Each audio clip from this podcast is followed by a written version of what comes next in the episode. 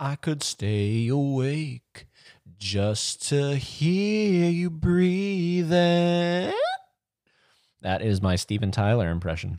Welcome back, everybody. I don't know what that was. I don't know anything. Like, like I don't know what I don't know anything. I'm very aware of that. I'm very open about that. Very honest about that. I, I, I literally do not know much of anything, as I believe most of us don't. I believe everybody is just making up excuses. And, anyways, I feel like I've talked about this at least once on the podcast, but I feel like it's definitely something that comes up multiple times.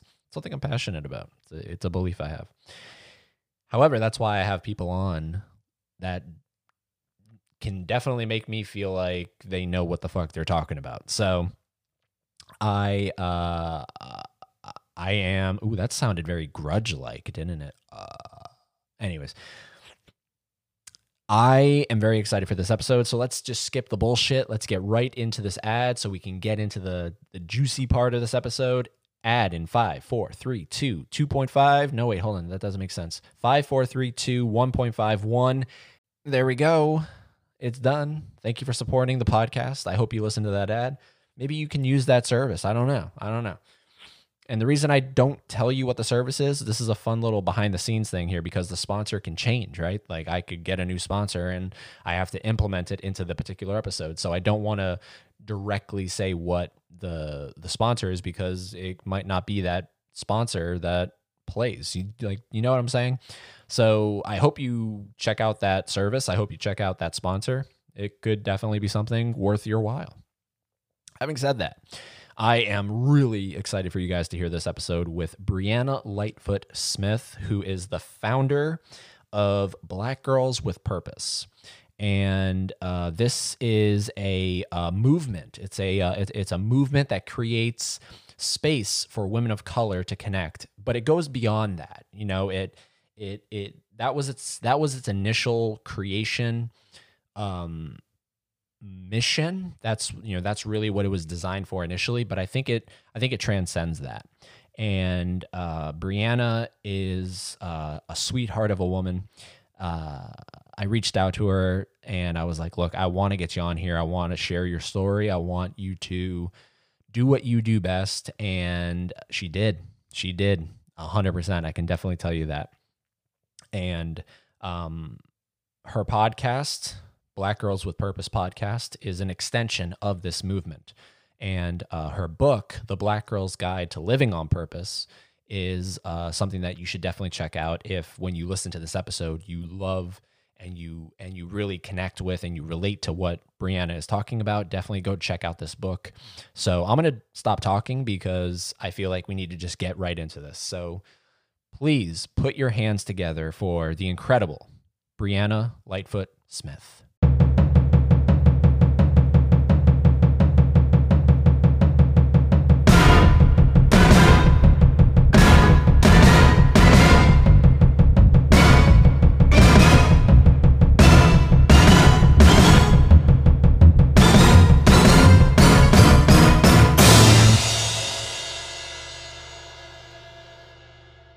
And just like that, Brianna Lightfoot Smith, welcome to the podcast.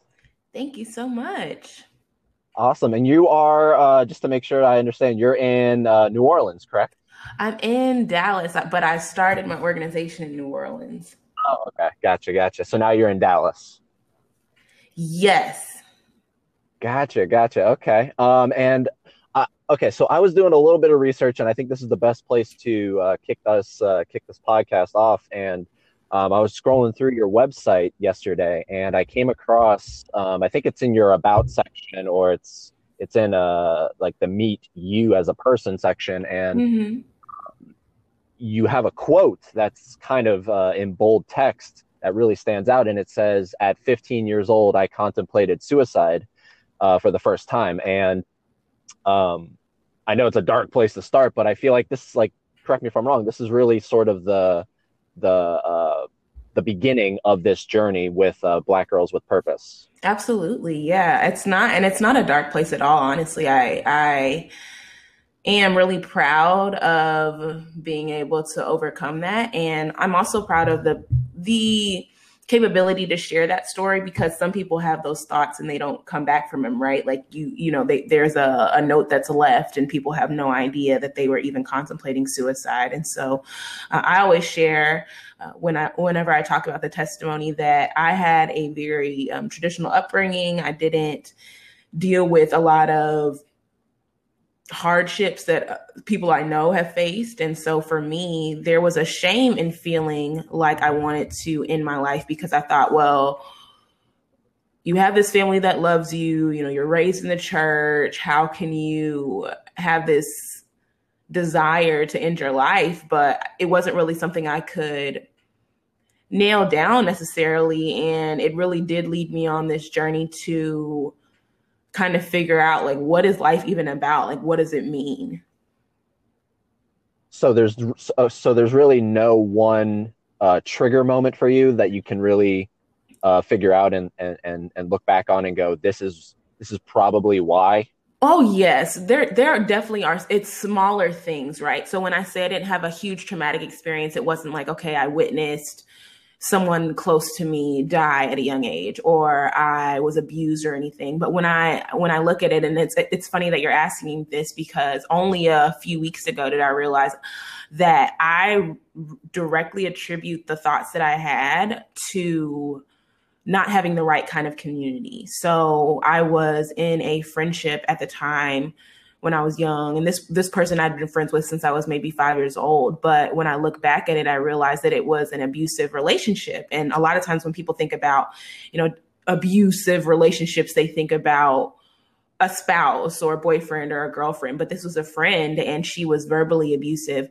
Um, she would speak down on me a lot. She would tell me how, you know, stupid, or she would call me on my name, or she made me feel like I had to earn her friendship. It was a very manipulative relationship. And she even had me in situations where I was lying to my parents for her. I mean, it just was a really bad situation. And so when someone who is this close to you doesn't have really good things to say about you, it can really change your perception of yourself. And I share whenever I work with teenagers now, you know, a lot of their reality is split between school and home, right? And so if school is 50% of your reality. If things aren't going well at school, then it doesn't matter how well things are going on at home because you're just thinking like wow wow this this is like an this is eclipsing everything that's good in my life and the, the ironic part is that this friend didn't even go to school with me but i didn't have a ton of friends at school and so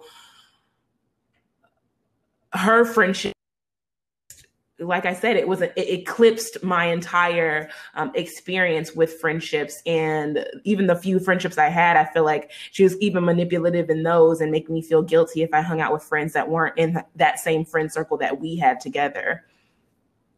And what grade was this again?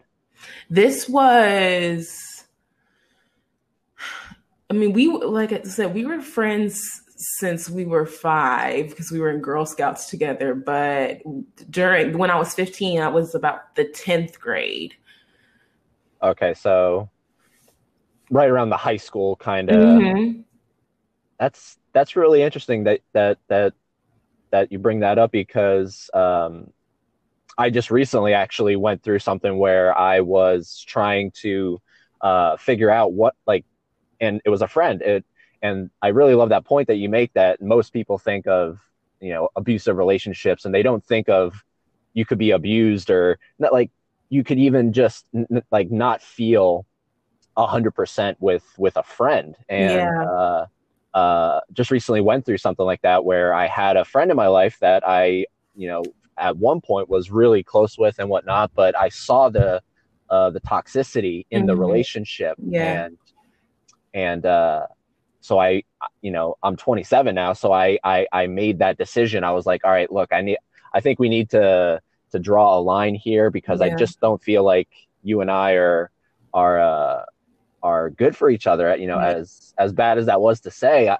I honestly think we're doing these, like each other a favor. So, um, I agree.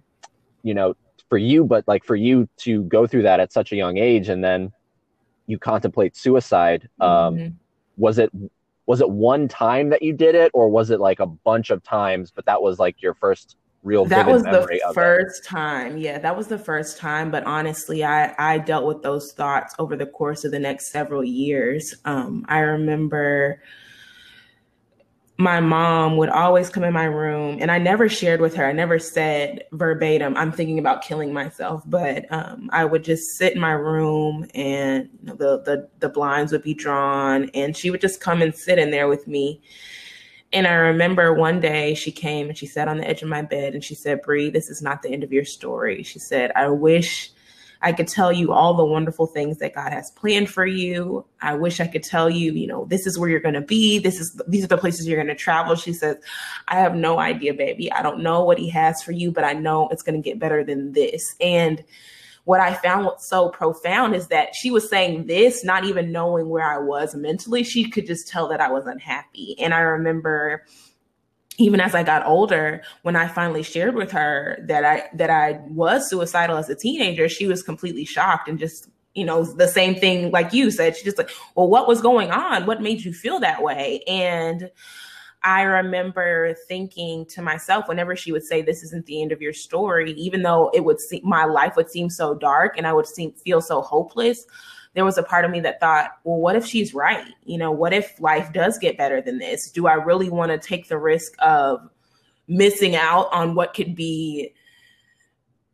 The best you know these these relationships that i i haven't i have I, I don't know what a healthy friendship looks like but what if i could get these healthy friendships? Or you know i don't know what a healthy relationship looks like but what if i could experience that? Is it is is the darkness that i'm experiencing now really so dark that i'm going to allow it to snuff out the light for my future? And every time, like every single time that I would think about taking my life, I would think of those words that she says, This is not the end of your story. And those are actually the words that are on the back of my book, The Black Girl's Guide to Living on Purpose, because I, I want somebody to be able to read that and think, Oh, you know, really? This is life can get better than this. And what's so amazing about that, Eddie, is that it's also for the good side of things.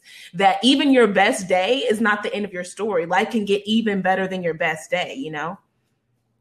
I love it because I hear like just the like the passion and like just just the the the uh like you were kind of talking kind of kind of quietly there at the beginning and then as you got to the end like there you like I just like you like you just got louder and like yeah. it's that's the that's the driving force that I can tell is really yeah. empowering you know what you believe in. Did your mom like when you told her this did, did did did your mom feel at all guilty that she never really saw like signs I think every family member or friend does feel some sense of guilt in just in feeling like they should have noticed something.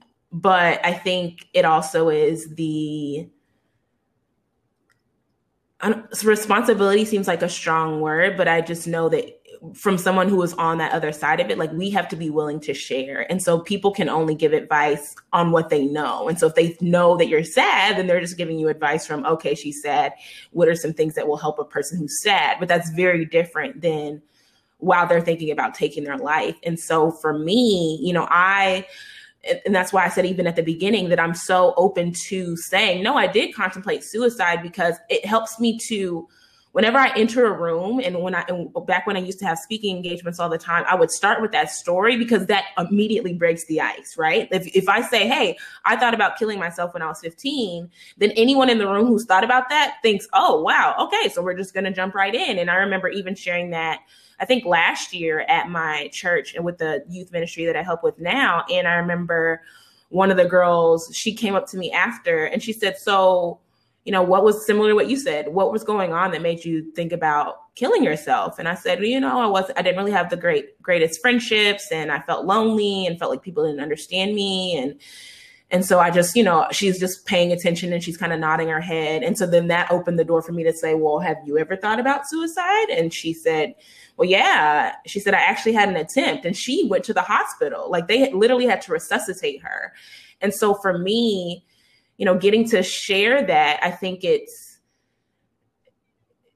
it's important because I want people to share. I want them if they're even in that moment for them to be able to say, okay, here, here's what's going on with me, not from a place of I want to make this person feel guilty or I want them to feel like, well, they should be doing something more. But especially if they're in a situation where they are a young adult or a high schooler or a middle schooler, they have to be able to share those things to get their access to resources, whether it be getting paired with a counselor or a mentor or you know just even being being um paid more attention to you know i feel like especially nowadays everybody's on their phones people are just closed up in their rooms and so people don't think anything of a teenager that's in their room because they're just like oh you know adolescence that kind of thing but when you know that these things are going on it helps you as the adult or the caretaker to pay more attention and again like i said i don't think it's I think everyone feels guilt because you think, oh man, I should have done something. But I know as a person on the other side of it, there's not necessarily anything you can do if you don't know. Does that make sense? Yeah. Yeah. Well, very true. Very true. Yeah. And, but you bring up a good point where you're saying that we're, and you can maybe talk about this because I don't know how mm-hmm. familiar you are, like familiar you are with, uh, like the like suicide rates and whatnot. But mm-hmm. I would, mm-hmm. I would just imagine that if you were to look at, let's say, uh, a graph of breaking it down decade by decade, mm-hmm. this this is probably 2010 to 2019 or 2020, whatever you want to call it. I would imagine it's probably the highest rate in terms mm-hmm. of of uh, teens in specific, like you said, mm-hmm. like that like that high school uh, middle ground there. Yeah. That that that are committing suicide and yeah. is that something that that you kind of believe in as well like that's sort oh, of the yeah. demographic it's it's, it's uh, the the latest study because I, I, pay attention to it a lot just because it's so close to my testimony um suicide is the second leading cause of death uh, for young people ages 10 to 24 and i can't remember what the first cause is but i know this it's the second leading cause of death and that's been the case for several years and you know, what always breaks my heart is that most times people had no idea. People had no idea they were thinking that way. Again, they just kind of chalked up the them isolating themselves to adolescence or or we or we also were just really good on, at putting on a good face. I mean, social media shows us that. I, I, I had a friend who posted a really beautiful, awesome picture, and I'm just like, yes, girl, you better live your best life. And I reached out to her just because you know seeing her picture put her on my mind and she texted back and said thank you so much for reaching out. I'm not okay. And i'm thinking like wait what? I thought you you know i thought everything was popping according to your instagram and here i come to find out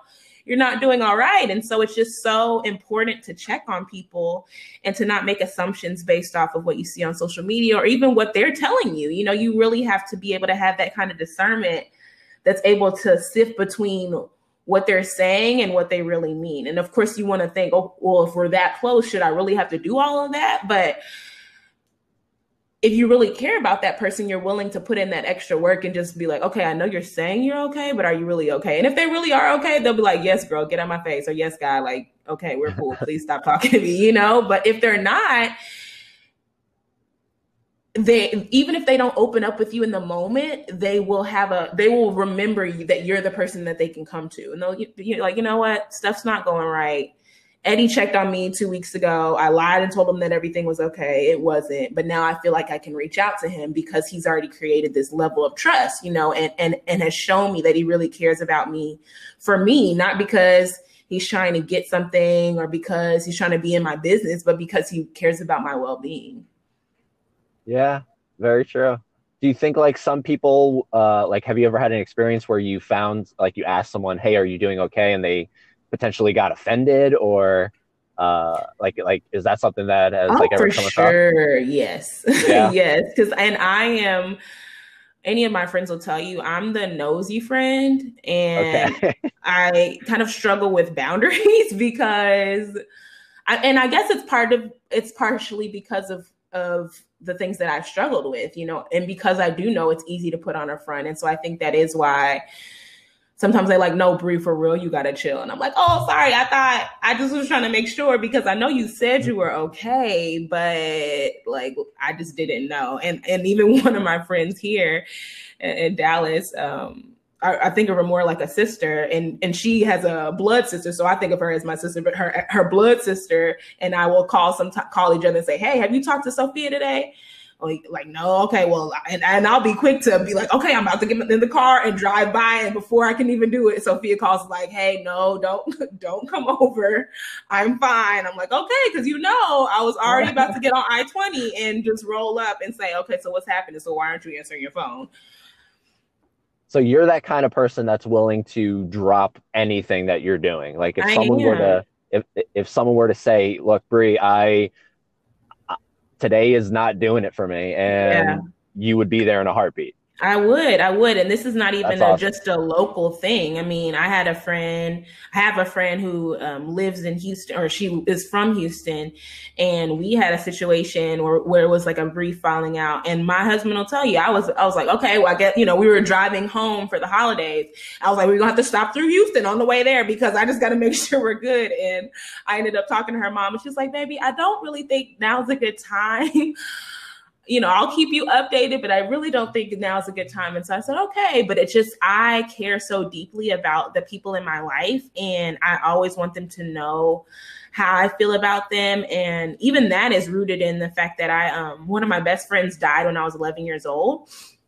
And this was even, this was obviously before the, the suicide, but she, um, she died from an asthma attack and it was me and her and my best friend Ashley. And I remember sitting, her name was Michelle, and I remember sitting in Michelle's room at the age of 11 and just thinking, what?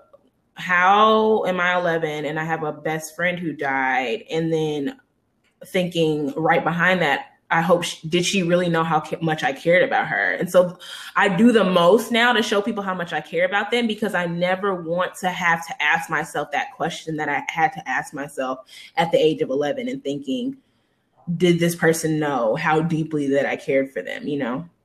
Yeah. Wow. Jeez. So she was the same age as you, 11? Yes, she was 11. Mm-hmm. Yep. Oh, and I can still remember because it was a Sunday, I believe. And I remember sitting in my parents' um, living room and them coming into the room and saying, you know, hey, Brie, we got to tell you something. Um, Michelle died this morning. And I'm just, I just remember looking at them and thinking, like, what? I don't, I don't really understand. What do you mean she died? Um, but you understood what death meant, right? Yes, yes, okay. I did. I did it when it, and that's what's that's what's so interesting is that I was so I was young, but I wasn't naive, I guess. Um, and I I just didn't expect it to hit me so soon, right? You know, you don't think death is when you're young, death is something for older people, but the more I live, the more I see, it's it's it doesn't discriminate. It doesn't mean if, matter if you're you're young or if you're old, you're black, you're white, you're in America, you're in uh, the Philippines. I mean, it's just it's just something that happens to everybody. And so, because I knew it was this definite and is this definite thing, I think it just it compels me to live differently because I tried to live in such a way where first, like I said, everyone in my life knows how much I love them um, and then, of course, as a Christian, that they know that God loves them. But then I also want to live in such a way where if I take my final breath right now, I'm okay with it, right? I don't feel like I have all these things that I left undone. And sometimes it's a, sometimes I overdo it because I am like, I gotta make sure I get all these things done. I, I don't want to leave anything undone. And so there's a trust part that comes in too and saying, okay, Brie, if you wake up every day, be praying, you say, God, order my steps, show me what you deem a priority today, and you do those things, if everything doesn't get done, then you have to get to a point where you trust everything you were supposed to do today, you did. And anything that didn't get done, you know, someone else is going to be in, in, the when I do pass away, God is going to raise somebody else up to finish the stuff that I that I wasn't able to complete, you know. And that's it's just I, I don't live my life as if I'm irreplaceable I, I, try to live in such a way where I'm doing the best that I can do with what I've been given, but I'm also positioning people around me to be able to make an impact in where they are and where they live. and that's great. And and uh, we can kind of segue now if you want to. Um, so that's sort of the beginning part of your story, and then um, at what point do you? So you write the book first. That's the first thing that comes with yes. with Black Girls with Purpose. yes. Okay, and that's at what age? So you're at 15. You have the the suicidal thoughts, and now what age are you when you write the book? I was I'm trying to make sure I remember this correctly because it's been so so much has happened. Uh, 24, yes, 24, because I wrote the book in 2016. Okay. So you write the book with the intention of getting it published so that it reaches people or That's That- the crazy part, Eddie. I did not even want to write a book. I um, was writing. So my dream since I was six years old was to write for Essence magazine because I loved seeing women of color on the covers of this magazine and reading their stories. And so that was my goal from the age of six all the way up until 22. And I was writing an article for uh, a magazine geared towards teenagers, and it was about self love. And um, as I'm writing the article, God's like, "This is a book," and I'm like, "What is a book?" And he said, "Yeah, it's a book." And so I said, "Okay, what's it called?" And I promise you, just this, the the just so as quick as I can ask, he's like the Black Girl's Guide to Living on Purpose. I said, "Oh, see, that's where you're wrong because I'm not trying to be."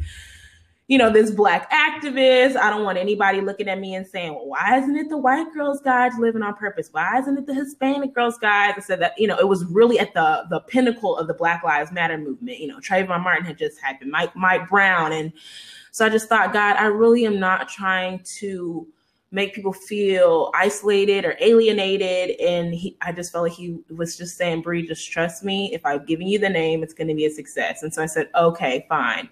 It's going to be called the Black Girls Guide to Living on Purpose. What's it going to be about?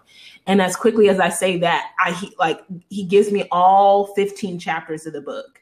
And so we're going to break it down into th- it was he's he's like okay we're going to break it down into three sections how to position yourself for your purpose how to uh, or how to prepare for your purpose how to position yourself for your purpose and how to perform your purpose.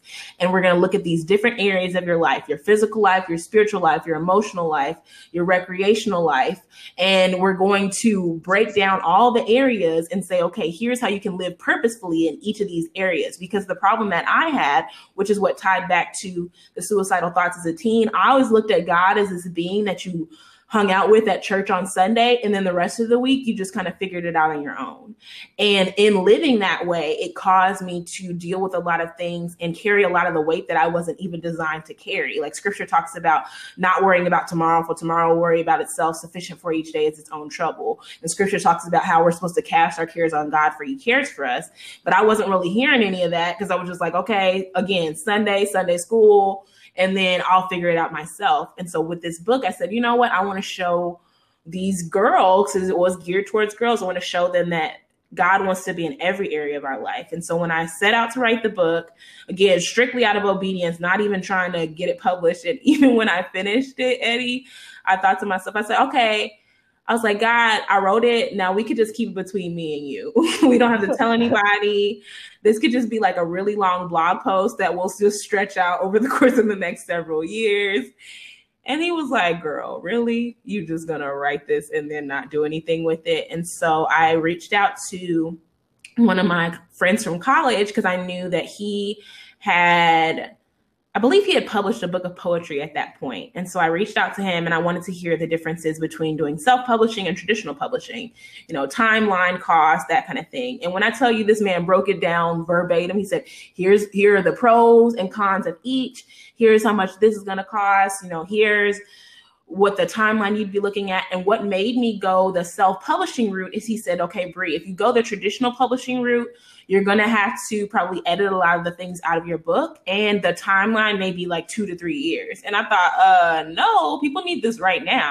I don't like i don't know if it's going to be relevant in two to three years. And if this is if this is a book that i really believe is going to help change the trajectory of women's lives and young girls lives i can't wait until they get 18 because at that point three years of damage has been done if they start thinking of suicide as early as i did And so I said, okay, we're going to do the self publishing route. And so I went through, um, I, our church at the time had a directory of different businesses. And so I looked through the directory and found an editor and she had just a flat rate. I think she caught, charged me per page to edit the book. And so I had her edit it for me. And then I went through CreateSpace to, which is now Kindle Direct Publishing because we know Amazon's taking over the world. Um, so we, I went through CreateSpace and I had my friend help me design the book cover and that was it. I mean, it was the book took me seven months to write. But once I finished writing it and went through edits, I think I finished everything in November and the book was up on Amazon to purchase in January. Wow. That's crazy. And what was it yeah. like when you like what was it like when you what was more exciting? Was it more exciting knowing that you finished the book or was it more exciting knowing that all right, now that the book is where it's at and you feel complete about it um, and now you have this this opportunity to get it out there mm. was that more exciting to know that all right now it's anybody that finds this they can have it and you feel as though you've uh, at, you know at least checked off one of your boxes it was a mix, if I'm to be honest. I mean, there was a, there was definitely, I remember, I, I mean, I can literally feel it because I got the matte cover because I just really like matte things. And so I remember getting the book because they send you a proof and getting it and holding it in my hands and thinking to myself, wow, I wrote a book. like, what? I wrote a book. And I remember I was sitting and this was me and my, my husband and I were, yeah, because I finished the book before we even got married. We were engaged, but we had, hadn't even gotten married yet. And so I remember sitting in his car and holding it and him saying, like, well, what do you want to do? And I think we went and got ice cream or something. And I was like, wow, okay, I have a book. Awesome. And then I went through it and found all the typos and stuff and said, oh my gosh, I'm so glad I didn't just release this yet because there's still a lot that needs to be edited. But I actually had a panic moment because I went and so I did the, like I said, self publishing, and I actually had people pre order the book um, to kind of build some buzz around it. And I remember saying, you know, if I can sell 25 copies, I'll be so excited. And I ended up pre selling 50.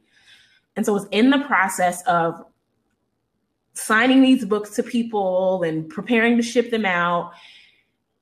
And it just hit me. I said, bro, wait, I wrote a book and people bought it and I just said, what if it's not good? Like they're gonna say, what? Why? what? What in the world make this made this girl write a book? Who told her she was the author? Did it? You know? And then and all these thoughts came into my mind, but I just I had to go back to what God had told me in the very beginning. If I gave it to you, it's going to be a success, and not a success from the standpoint of you're going to make a bunch of money off of it, because I think any author will tell you and I remember someone telling me that in the beginning, and I can't. Oh yes, it was one of my mentors at the time. She said, "Bree, if you're getting into this to make money, you Get don't out. need to. Yes, don't do it. Don't do it. You will probably spend more than you make, especially with your first one, because you're printing. You know, you're paying to get it printed. You're paying for any kind of publicity that you do. Any. I remember doing a book launch. I had to pay for the part. You know, I had to pay for the food venue and stuff like that. And so she was like, if you're getting in into it for the money don't do it. But going back to the success piece, for me, success looks like being obedient to God and what He's telling me to do. And success also looks like having an impact on people. And so my thought process was if I can impact one girl who might be contemplating suicide, or maybe she's not, but she just has no idea what on earth she's here for, then I feel like that's a success. And so that's what gave me the push to continue to sign those books and ship them out and say, I have no idea how people are going to receive this, but obedience is my job and the outcome is God's.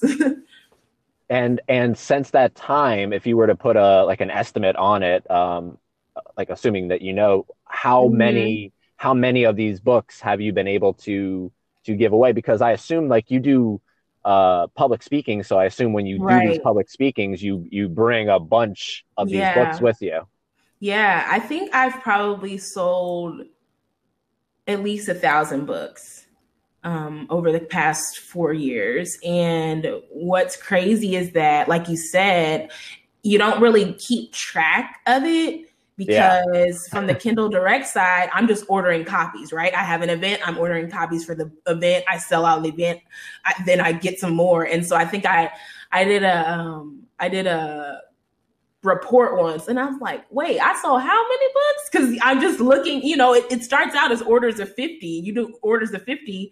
Even if you do 10 orders of 50, that's 500. And it's like, well, you're ordering more because you sold them. So, yeah, I mean, it's been over a thousand books over the course of the last few years. And I think what's trippy to me is I was somewhere, I can't remember where I was. And I shared my name with somebody and they said, Oh, I read your book.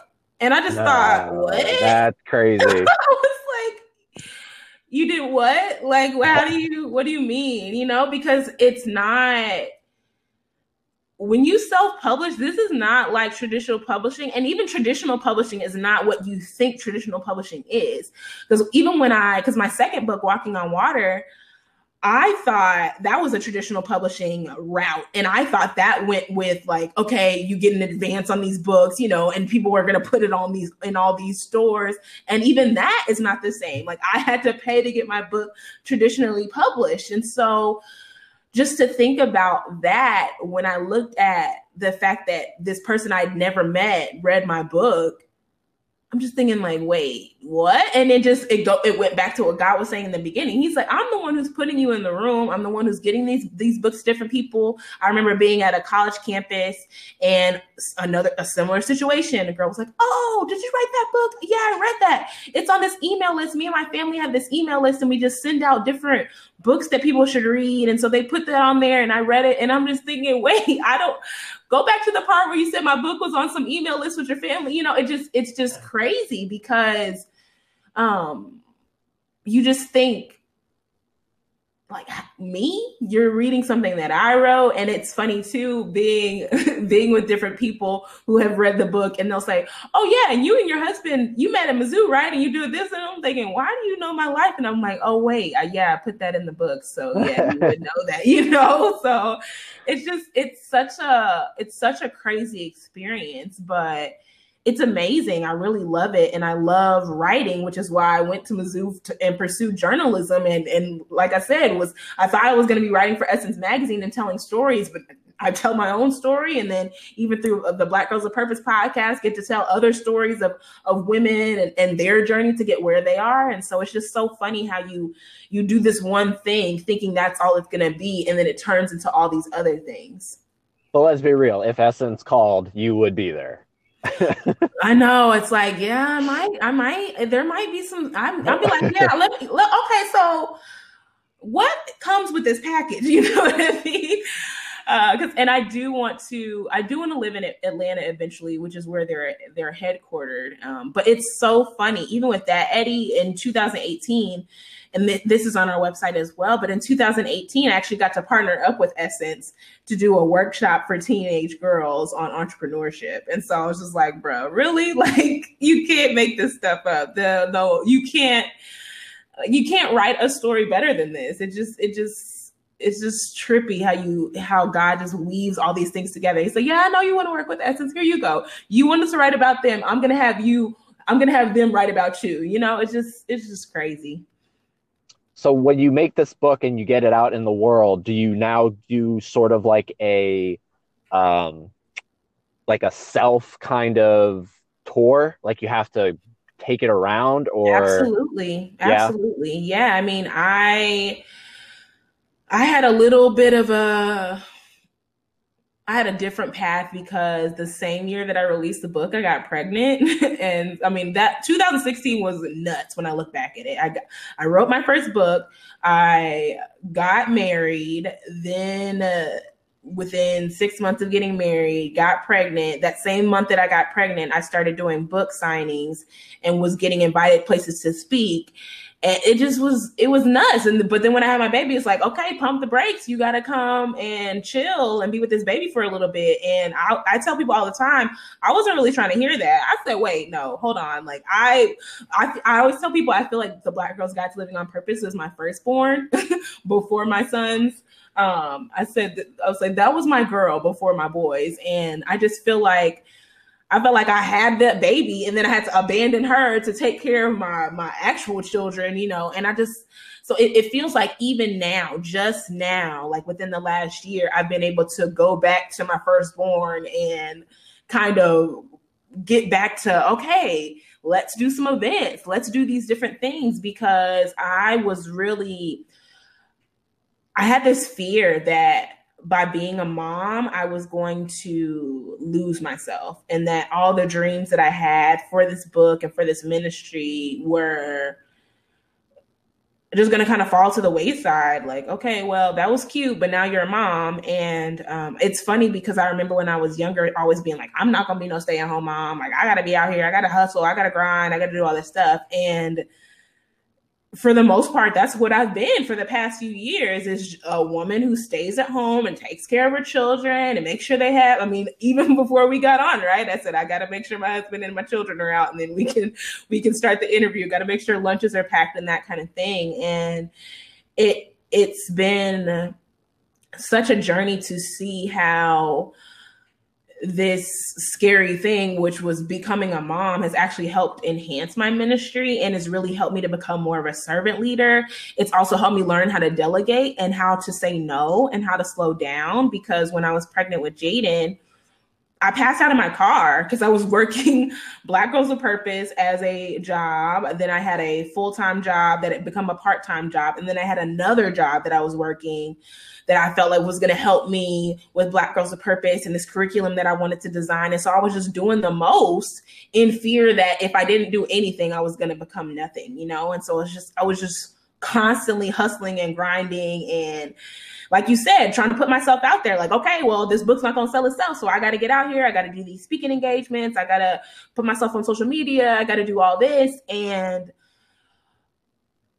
I I God had to have a come to Jesus moment with me where he said, Bree, this is your ministry first. And so if you're not going to focus on the ministry portion of it, then I'm just going to have you put it down for a season. And I'm going to have you come over here and focus on your family. And when I feel like you can handle the ministry part responsibly and remember that this is a service first it's not something that you're doing to make money then we'll see you know if we want to grow this thing. And and that's exactly what happened. When i got back to the heart of black girls of purpose and realizing i wanted to make an impact in women's lives and wanted them to understand that their lives had meaning and this is not the end of their story then the it's almost not it, it, it, became even less of the self-promotion part. And it was just like hey this is a service. This this is just marketing 101 and that i have this valuable offering this valuable information that i want people to have. And if they pay me great. If they don't okay because i know that i'm being taken care of on the back end. And i just think about i mean i've probably given away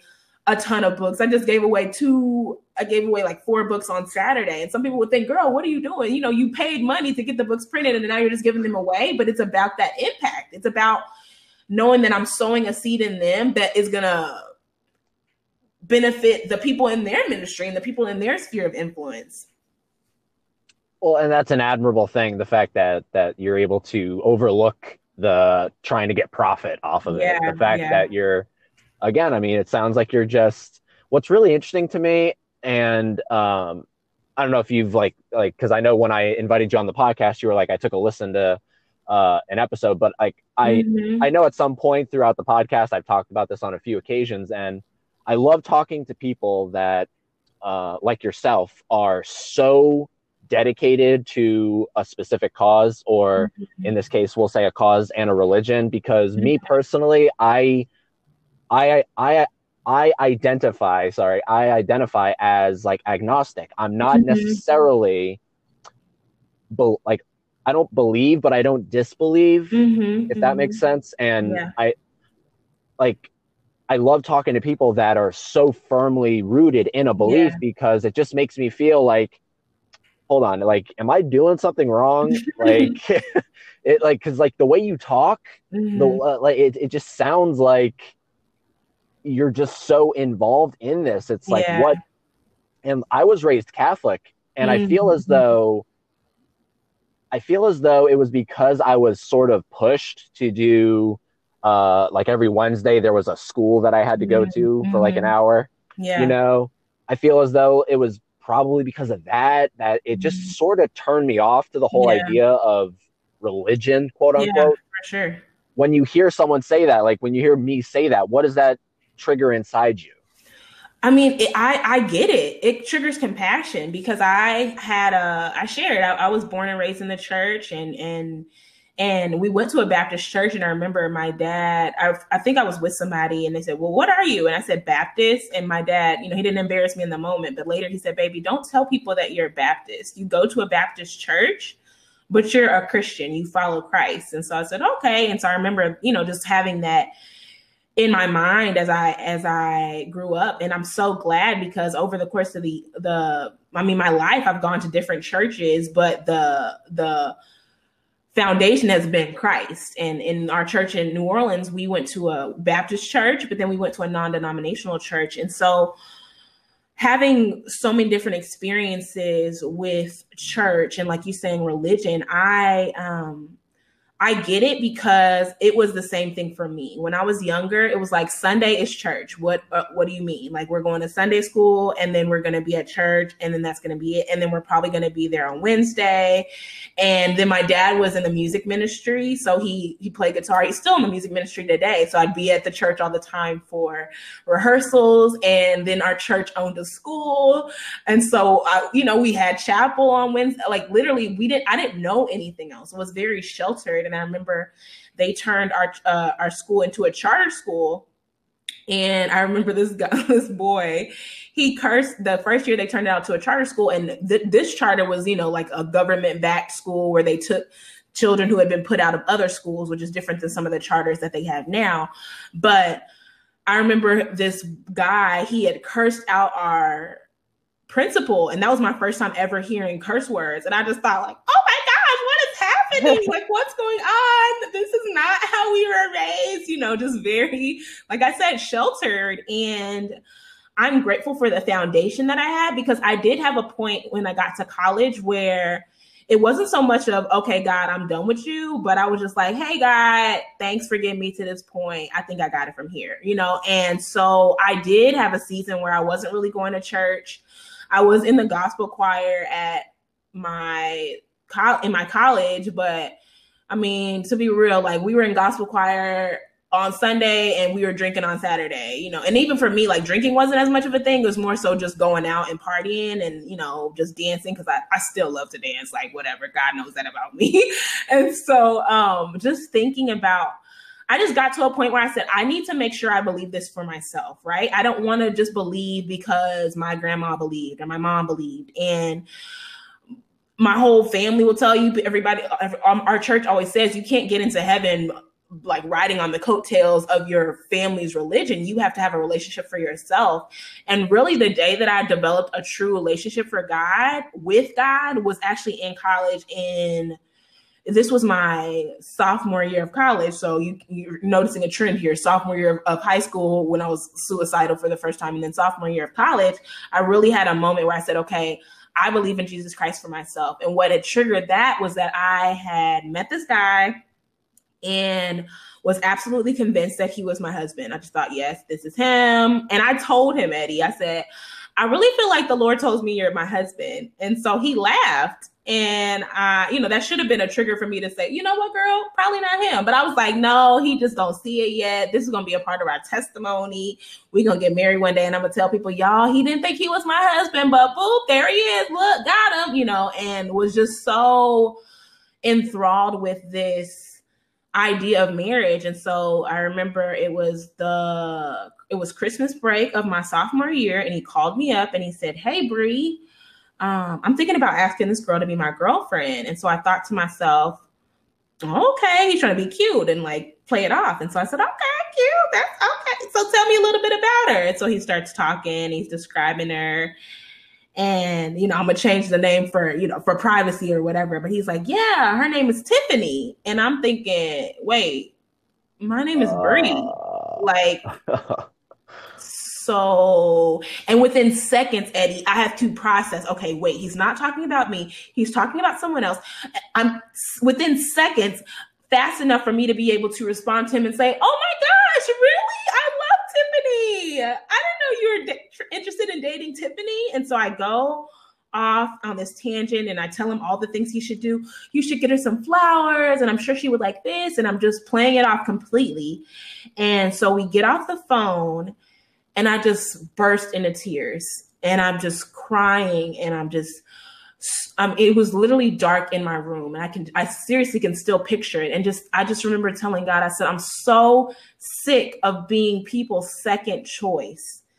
And he said you're not my second choice. You're my first choice. And he said i have called you chosen. I have called you royalty and and that's based on scripture first peter 2 and 9 that talks about how we're a chosen priesthood a, a, a chosen people and a, a royal priesthood and so I say, you know what, God, if you're choosing me first and nobody else is choosing me, friends aren't choosing me first, guys aren't choosing me first, then forget it. I'm going with you. I know I haven't been the most loyal to you before, but that changes as of today. Uh, you know, effective immediately. You have my heart. I'm not worried about what everybody else is doing because I've tried it with everybody else. I've done the things that people say you should do to feel better. I've tried to date the guys. I've tried to be friends with the cool girls, and that has gotten me nowhere. It's it's it's broken my heart. I, I literally feel like I'm shattered right now, and you're the only one.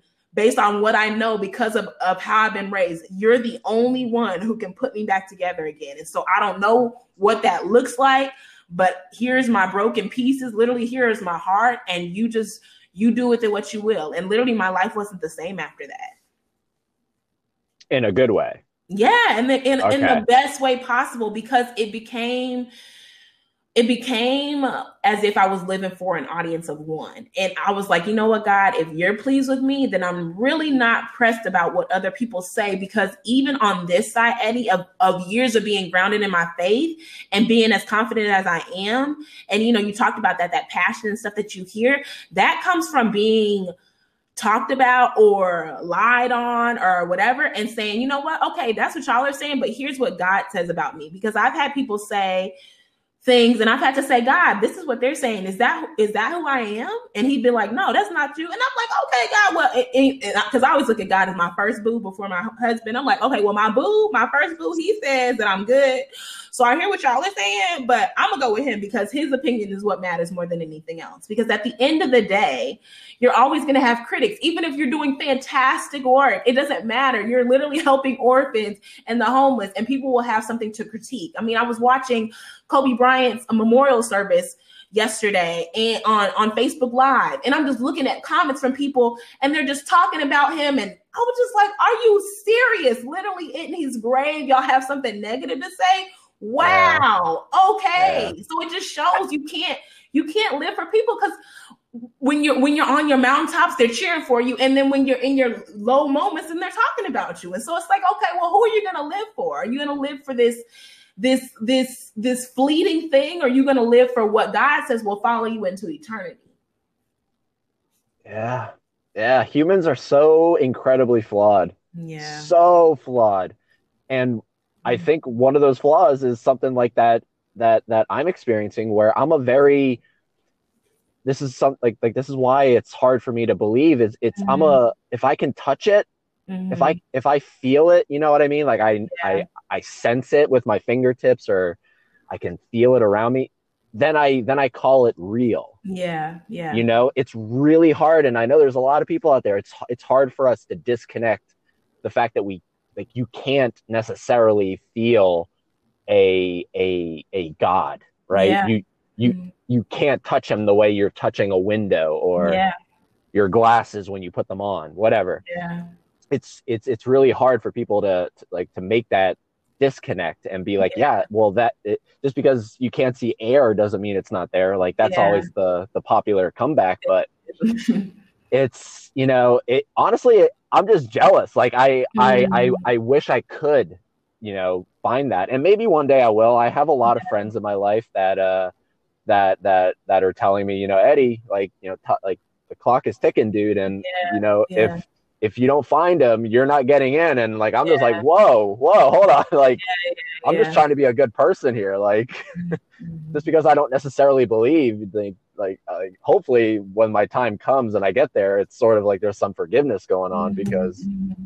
you know um, I always make the thing like if that happens and I get to the pearly gates and I'm not allowed in, then I just say, well, look, I you didn't give me enough time to believe. You didn't give me enough mm-hmm. time to believe. Give me a few more mm-hmm. years, and I and and I would have found you. But uh, you know, it's it's tricky. But I love what you're doing with with with Black Girls with Purpose, and um, you said that you do you continue to speak, or like at the beginning, it sounded like you yes. might have Okay, okay. Yes. So God has finally opened up the doors again. Praise the Lord. Because I'm like, Lord, I just want to talk to people. I just want to tell them about you. But honestly, the way He opened it is it, the way He started is is really through the podcast or the Black Girls of Purpose podcast. Um, I started that in 2018, and my intention because when i wrote the book i had actually started interviewing different women and just asking them like what does it mean to you to be a black girl with purpose to be a black girl with purpose? Pretty much doing what essence did but for my own platform right? And telling these women's stories. And so i was having these conversations with these women and i would just i would just transcribe them and put them on my blog. And it was the spring of 2018 and one of the women i interviewed she said Bree, this is a podcast. And i said Oh, okay. And, and I had thought about making it, I had thought about making Black Girls the Purpose of podcast anyway. I didn't know what that would look like. But when she said it, I said, you know, there might be something to that. And the thing I loved is that the conversations I was having with these women were so rich. And I said, yeah, I mean, you can't really read, oh, she laughed right there or we cried right here. You can't read that. And so that's the thing that I liked about the podcast is I said, okay, if I interview these women, people can really hear our interactions and just the natural conversation. And so I started the podcast thinking that it was going to be weekly or monthly interviews with these women and it ended up being a weekly bible study. And so it's funny because i remember taking this class on how to speak and you know you do your opening story and then you do your three points and you do your closing story. And when i listen to my podcast episodes i'm like bruh this is me speaking every single week. I, have become a very great speaker or orator because I've I've learned how to speak on this podcast, and so I firmly believe in this year that God's going to open up more doors for me to to speak to people in person, right? Not just on my podcast, but doing different events and being being invited to places to speak. And I do have some events that I'm planning for Black Girls with Purpose as well. And so it's just been interesting to see how, again, going back to that obedience, I thought I was starting it to do to feature more women when in actuality God was preparing me for this speaking career that I know that I'm going to have and what's the single greatest piece of feedback that you've gotten from doing Black Girls with Purpose? Like the one thing that stands out to you the most that someone has reached out to you and said, "Look, because of you, this this happened." I know that might be hard to kind of pinpoint one. Oh yeah, such a good question. I will. I'll say. So we have we held a conference for Black Girls with Purpose in 2017, and I had the expectation that 200 women were going to come. So I was preparing for 200 women, and about 75 came, which is still phenomenal in the fact that we had no you know audience. We didn't have a i think uh, if we had an instagram i think i had 80 followers on instagram. Um and i because i had just started the instagram just for the book signing and then i didn't do anything else with it. And i had actually forgot about it until someone tagged that page. And i was like what is this going to? And went back and saw that i had posted a few flyers from the book signing on it. So anyway 2017 we held a conference for women. And at that conference i met my mentee who's now like one of my little sisters and her name is destiny and i met her and when the conference ended um, i asked people if they needed prayer and so they came up and prayed with some of the leaders and she came up and prayed with me. I'd never met her before. I just remember just being just just so taken aback with how beautiful she was and just how she just had such a, a, a meek spirit and so we prayed together and um you know, that was it. I just I, I, saw her around church every now and again. I'm like, hey girl, what's up? You know, so glad we got to connect with you at the the conference and that that sort of thing. And so anyway, three months after the conference, I actually ended up baptizing her at our church and um, have really have really continued to walk with her as she walks with God over the past few years. And so I would say like if when I think about impact, I think about destiny because now she has her own ministry called uh, This Is Grace, and she shares her various testimonies because she's been through so much. She's been through um, domestic violence situations. She's been through abuse, abusive situations. She was homeless at one point, and so seeing her do what I did in terms of sharing her pain and showing how God birthed purpose through her pain is just so tremendous to me because a lot of times she'll say, "Oh my gosh, Bree, you know, I, I wish I could just have like a, a a piece of what you give. And I'm like, girl, you're going to do greater things than I do because God didn't raise me up to encourage you so you could do just as good as what I do. He wants you to do even better than me. And scripture talks about how we'll do even greater works than Jesus did. And so that's what I tell her all the time. So when I think about one person, I absolutely think about destiny and I always tease. I say, God, we had to throw her a whole conference. I couldn't have just taken her to coffee or something. but right. I mean, it's just, it just, it's just, that's how much God loves us and that he knows. He's like, yeah, coffee's not going to work for Destiny. She needs a whole experience. she needs to really understand like that this was for her. And so when I think about, yeah, the single most, like the the the pinnacle of what we've been able to do with Black Girls of Purpose in the ministry, I definitely think about Destiny. And I, and I just, I always talk about the fact that her name is Destiny, right? I mean, just to have that kind of calling on her life, I know she's going to be able to impact so many women. And I'm just grateful for the role that we've been able to play in her life so far and the role that she's going to play in the people who are coming behind her. That's awesome. That's awesome. And, and something I love about you is the way that, it, like, you, when you recount things and you you really give off the vibe like you're having an like like an actual conversation with God. Like like mm-hmm. you're like I'm talking to him, but like yeah.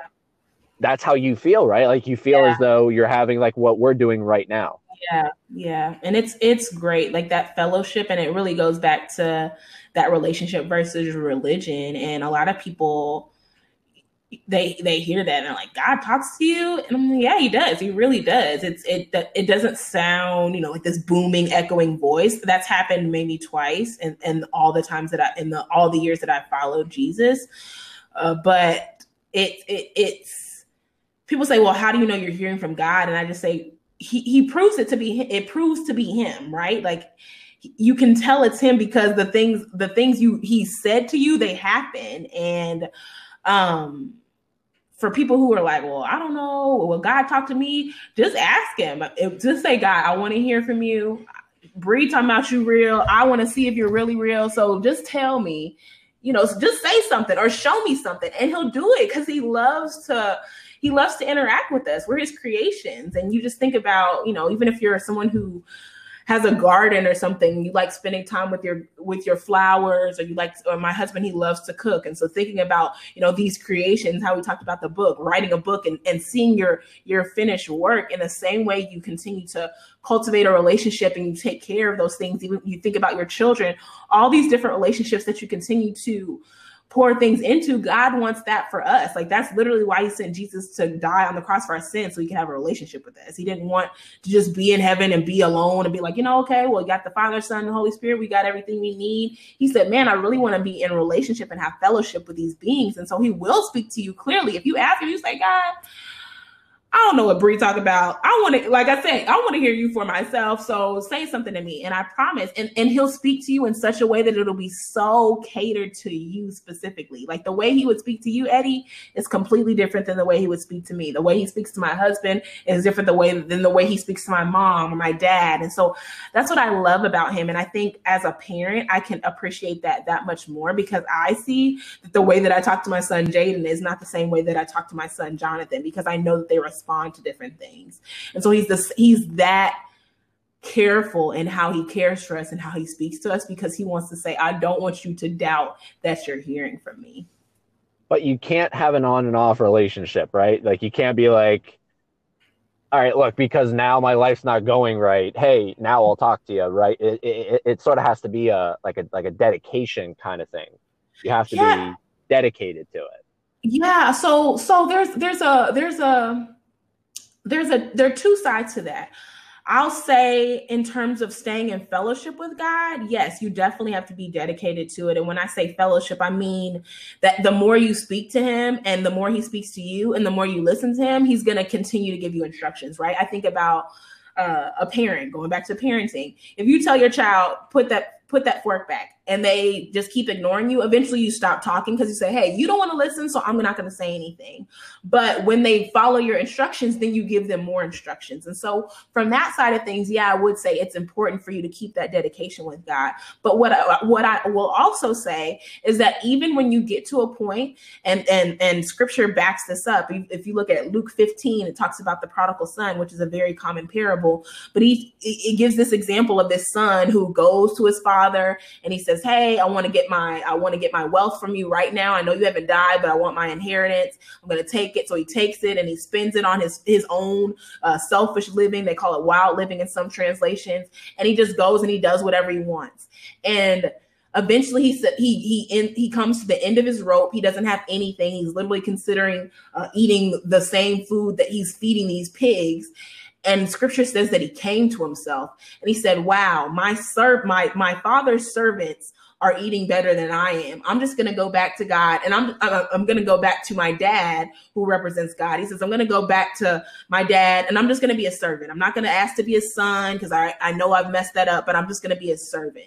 And so I'm going to go to him. I'm going to be a servant and at least I'll have some, a good meal. And scripture talks about how when he came back, the father saw him while he was a long way off and he ran to him. And that is such a perfect picture of how it is with our relationship with God that even if you've been in a relationship with God and you've walked away from God, he is so amazing in that the moment that you turn back to him, he's already running after you. And he's like, Oh my gosh, Eddie, I'm so glad you're here. Scripture talks about how it says that they're going to throw him a celebration and they're like, get him some sandals on his feet put a new robe on him because he excite he's excited to have fellowship with us. So when I when you say, you know, well, do you have to be dedicated to get the most out of your relationship with God in the same way? To get the most out of your relationship with your girlfriend, your boyfriend, your children, you want to be dedicated and have that commitment. But God is that's what's so amazing about God and how he's different from your from anybody you're going to meet. If you were in a relationship with somebody and you didn't talk to them for three years, uh, I'm not really sure, you know, the, the status of that relationship. If you just call them up and you're like, hey, boo, sorry, I haven't talked to you for three years, but like, you know, can we get together for dinner? They probably, they might have blocked your number. You know, I'm not sure how it's going to go for you. But God is so amazing. And that as you pick up the phone and you call him, it literally rings one time and he's like, oh my gosh, Eddie, it's you. I'm so glad you called. And you're thinking, really? You've been waiting for me to call you because he literally delights to have a relationship with his children. And so, yes, it does take that dedication to continue to grow in fellowship. But even if you're in a situation where one, you've never known God and you want to get to know God, He's so compassionate that He wants to have a relationship with you. Or if you've known God and you walked away from Him because, like you said, things do get hard. Because I have had so many hard seasons in my life where I've been tempted to say, you know what, God, tried to do it your way. That didn't really work out for me. So I'm gonna go over here and do my own thing. But because of the foundation that I have with him and the relationship that I have with him, I know that I would rather endure hardships with God than try and endure hardships without God. I love it. Uh, like I, uh, you, you, trust me, you are in the right area when you when when you call yourself a speaker because you have a way. You just have a way of of and I'm sure people listening as well that might be in my boat. Like if if you're converting people, like that's that's awesome because you just yeah. have this you have this spark and this this live wire inside of you that's just infectious. It really is. Um, and I look, I hope I hope it happens. Like I really hope it happens one of these days. It's just yeah. uh, it's just tricky. It's really yeah. tricky.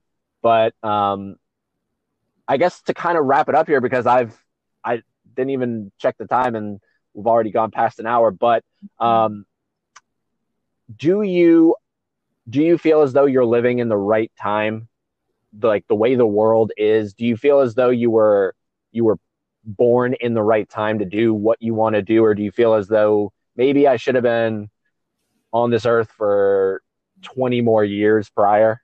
Do you feel as though like the world like the state of the world is so like because like you were saying about the kobe bryant thing it's just mm-hmm.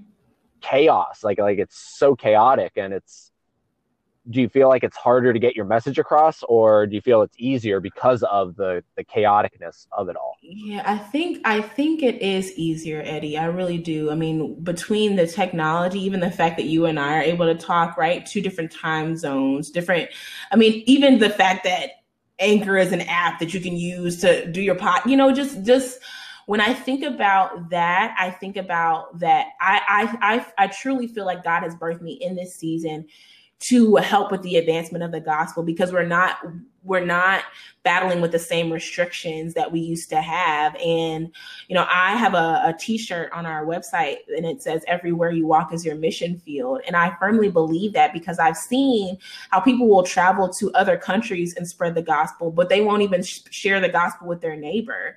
And so for me, I feel like I've been uniquely positioned in this generation to be able to be that light, right? And have that spark that you're talking about because a lot of people are looking for that. They're not necessarily like, oh, I'm looking for God, but they're looking for something different and they are looking for light in a time of darkness. And so scripture talks about how things will get worse before they get better, but it's an opportunity for us as Christians to shine our light, literally, like scripture says, let our light so shine before men that they may see our good works and glorify our Father in heaven. I feel like because times are so dark, it is so magnificent for me to be born in this area and this age because I stand out naturally, right? Because it's just like, uh, you like you you don't even have to know I'm a Christian necessarily when you first meet me to be like, there's something a little bit different about her, and there might be a part of you like, there's something a little bit off about her. She seems a little too friendly or a little too cheery. But that's what's so amazing too about my testimony. When I tell people that I used to be suicidal, they have such a hard time remembering or thinking about that because they like you you who cannot be quiet, you who has a story for everything, you who will do a pop up on somebody and and loves talking about community and loves connecting with people. You thought about killing yourself. You thought about ending your life, and I say yes, and that's why it's so amazing because it's like if God can take that little girl that at the age of 15 and turn her from someone who was suicidal to now someone who is positioned to encourage other people to live and to live purposefully, then what much more like how much more can he do with you in your life? And and that's why I think it's so amazing about this time that we're in. Because like you said, we can we can we do have access to technology. I can talk to your audience, I can talk to different people's audiences, I can send out emails, I can get on Instagram live, and it's just it's it's really amazing. And so i really look at it as an advantage to be born in such a time as this. And, and there's literally a passage in, in the book of esther that talks about and, and there's a, a, a man he's talking to his cousin esther and he says who's to say you weren't born for such a time as this and so i believe that god is continuously birthing people in this generation even though it seems like oh my gosh you know are you sure you want to be having children right now well why not this is all the more reason to birth these other light bearers for God because we need some light in this dark place. It's mm-hmm. it's it's it's insane how much we need it. Yeah, and I love. By the way, I love that. Did you do this on purpose? That you named your son Jaden? Because Jaden Smith is Will Smith's son. no, I did it. I did it. His, was that even uh, like a like like like? Were you aware of that? No, I wasn't. It's funny. My my my husband's one of his frat brothers was like, so your son is named Jaden Smith. And I was like, no, no, no. So Jaden's name means God has heard. And so that's why I named him Jaden um, because I prayed so much during my pregnancy with him. And I felt like God heard my prayers. And so that's why his name is named, uh, that's why his name is Jaden. And our, our, our youngest son, Jonathan, his name means God has given or God is is given uh, God's gift. And so, you know, we were just very intentional about their names because I know that names have meaning. Even my name, Brianna, it means no one exalted. And it's funny because when I I used to introduce myself as Bree. Um, and then one day God said, Can you look up the definition of, of Bree for me? And I was like, Oh, yeah, sure, no problem. So I looked it up and it meant a lowly marshland. And I just, I kind of sat with that for a minute and I just thought, lowly marshland, that's literally the opposite of what my name means. And so I started introducing myself as Brianna and people, it's funny because I have friends who are like, well, so can I not call you Bree anymore? I'm like, no, you can still call me Bree. I just introduce myself as who I am, my identity, which is noble and exalted. I, I want to make sure that when I walk into a room, people know who it is that they're dealing with, not from a place of, oh, look at me, I'm popping, but like, this is who God created me to be. And I want people to see that to, to have that same sense of identity when they enter into a room where they walk into it and they say hey i'm noble i'm exalted i'm royalty. Not because of even my name even if you have a name that doesn't mean something significant god can give you a new name. He did it all throughout the bible. And so i'm very intentional about names. I love i love uh, finding out people the significance behind people's names. And so, yeah, no, not at all any semblance to Jaden Smith or anything. just just happen to just happen to look upon that. So I wonder if they even know uh, what Jaden means or right? a reason why they did that. Mm-hmm, mm-hmm. Yeah. Well, look, Brianna, um, where can uh, because I'll have everything in the show notes, but just in case people don't I don't know, look at the show notes. Where like is the best place for people to go to continue with this journey to see where Black Girls with Purpose and you uh, go next? Yes. So uh, we're both, uh, I'm very active on Instagram. So you can follow the Black Girls of Purpose page on Instagram at Black Girls of Purpose. And then if you want to follow me personally, you can follow me at the Black Girl of Purpose on Instagram. And then I'm obviously all about building community. So I've been working on this free community guide because, you know, if, if there's somebody who listened to this and they said, hey, I am in a toxic relationship, you know, friendship, and I want to build strong community. Where should I go? I actually been working on a free guide for that. And so if people want to download that guide and want to find out how to get into a good community, they can go to Black Girls of Purpose podcast.com forward slash community. Awesome.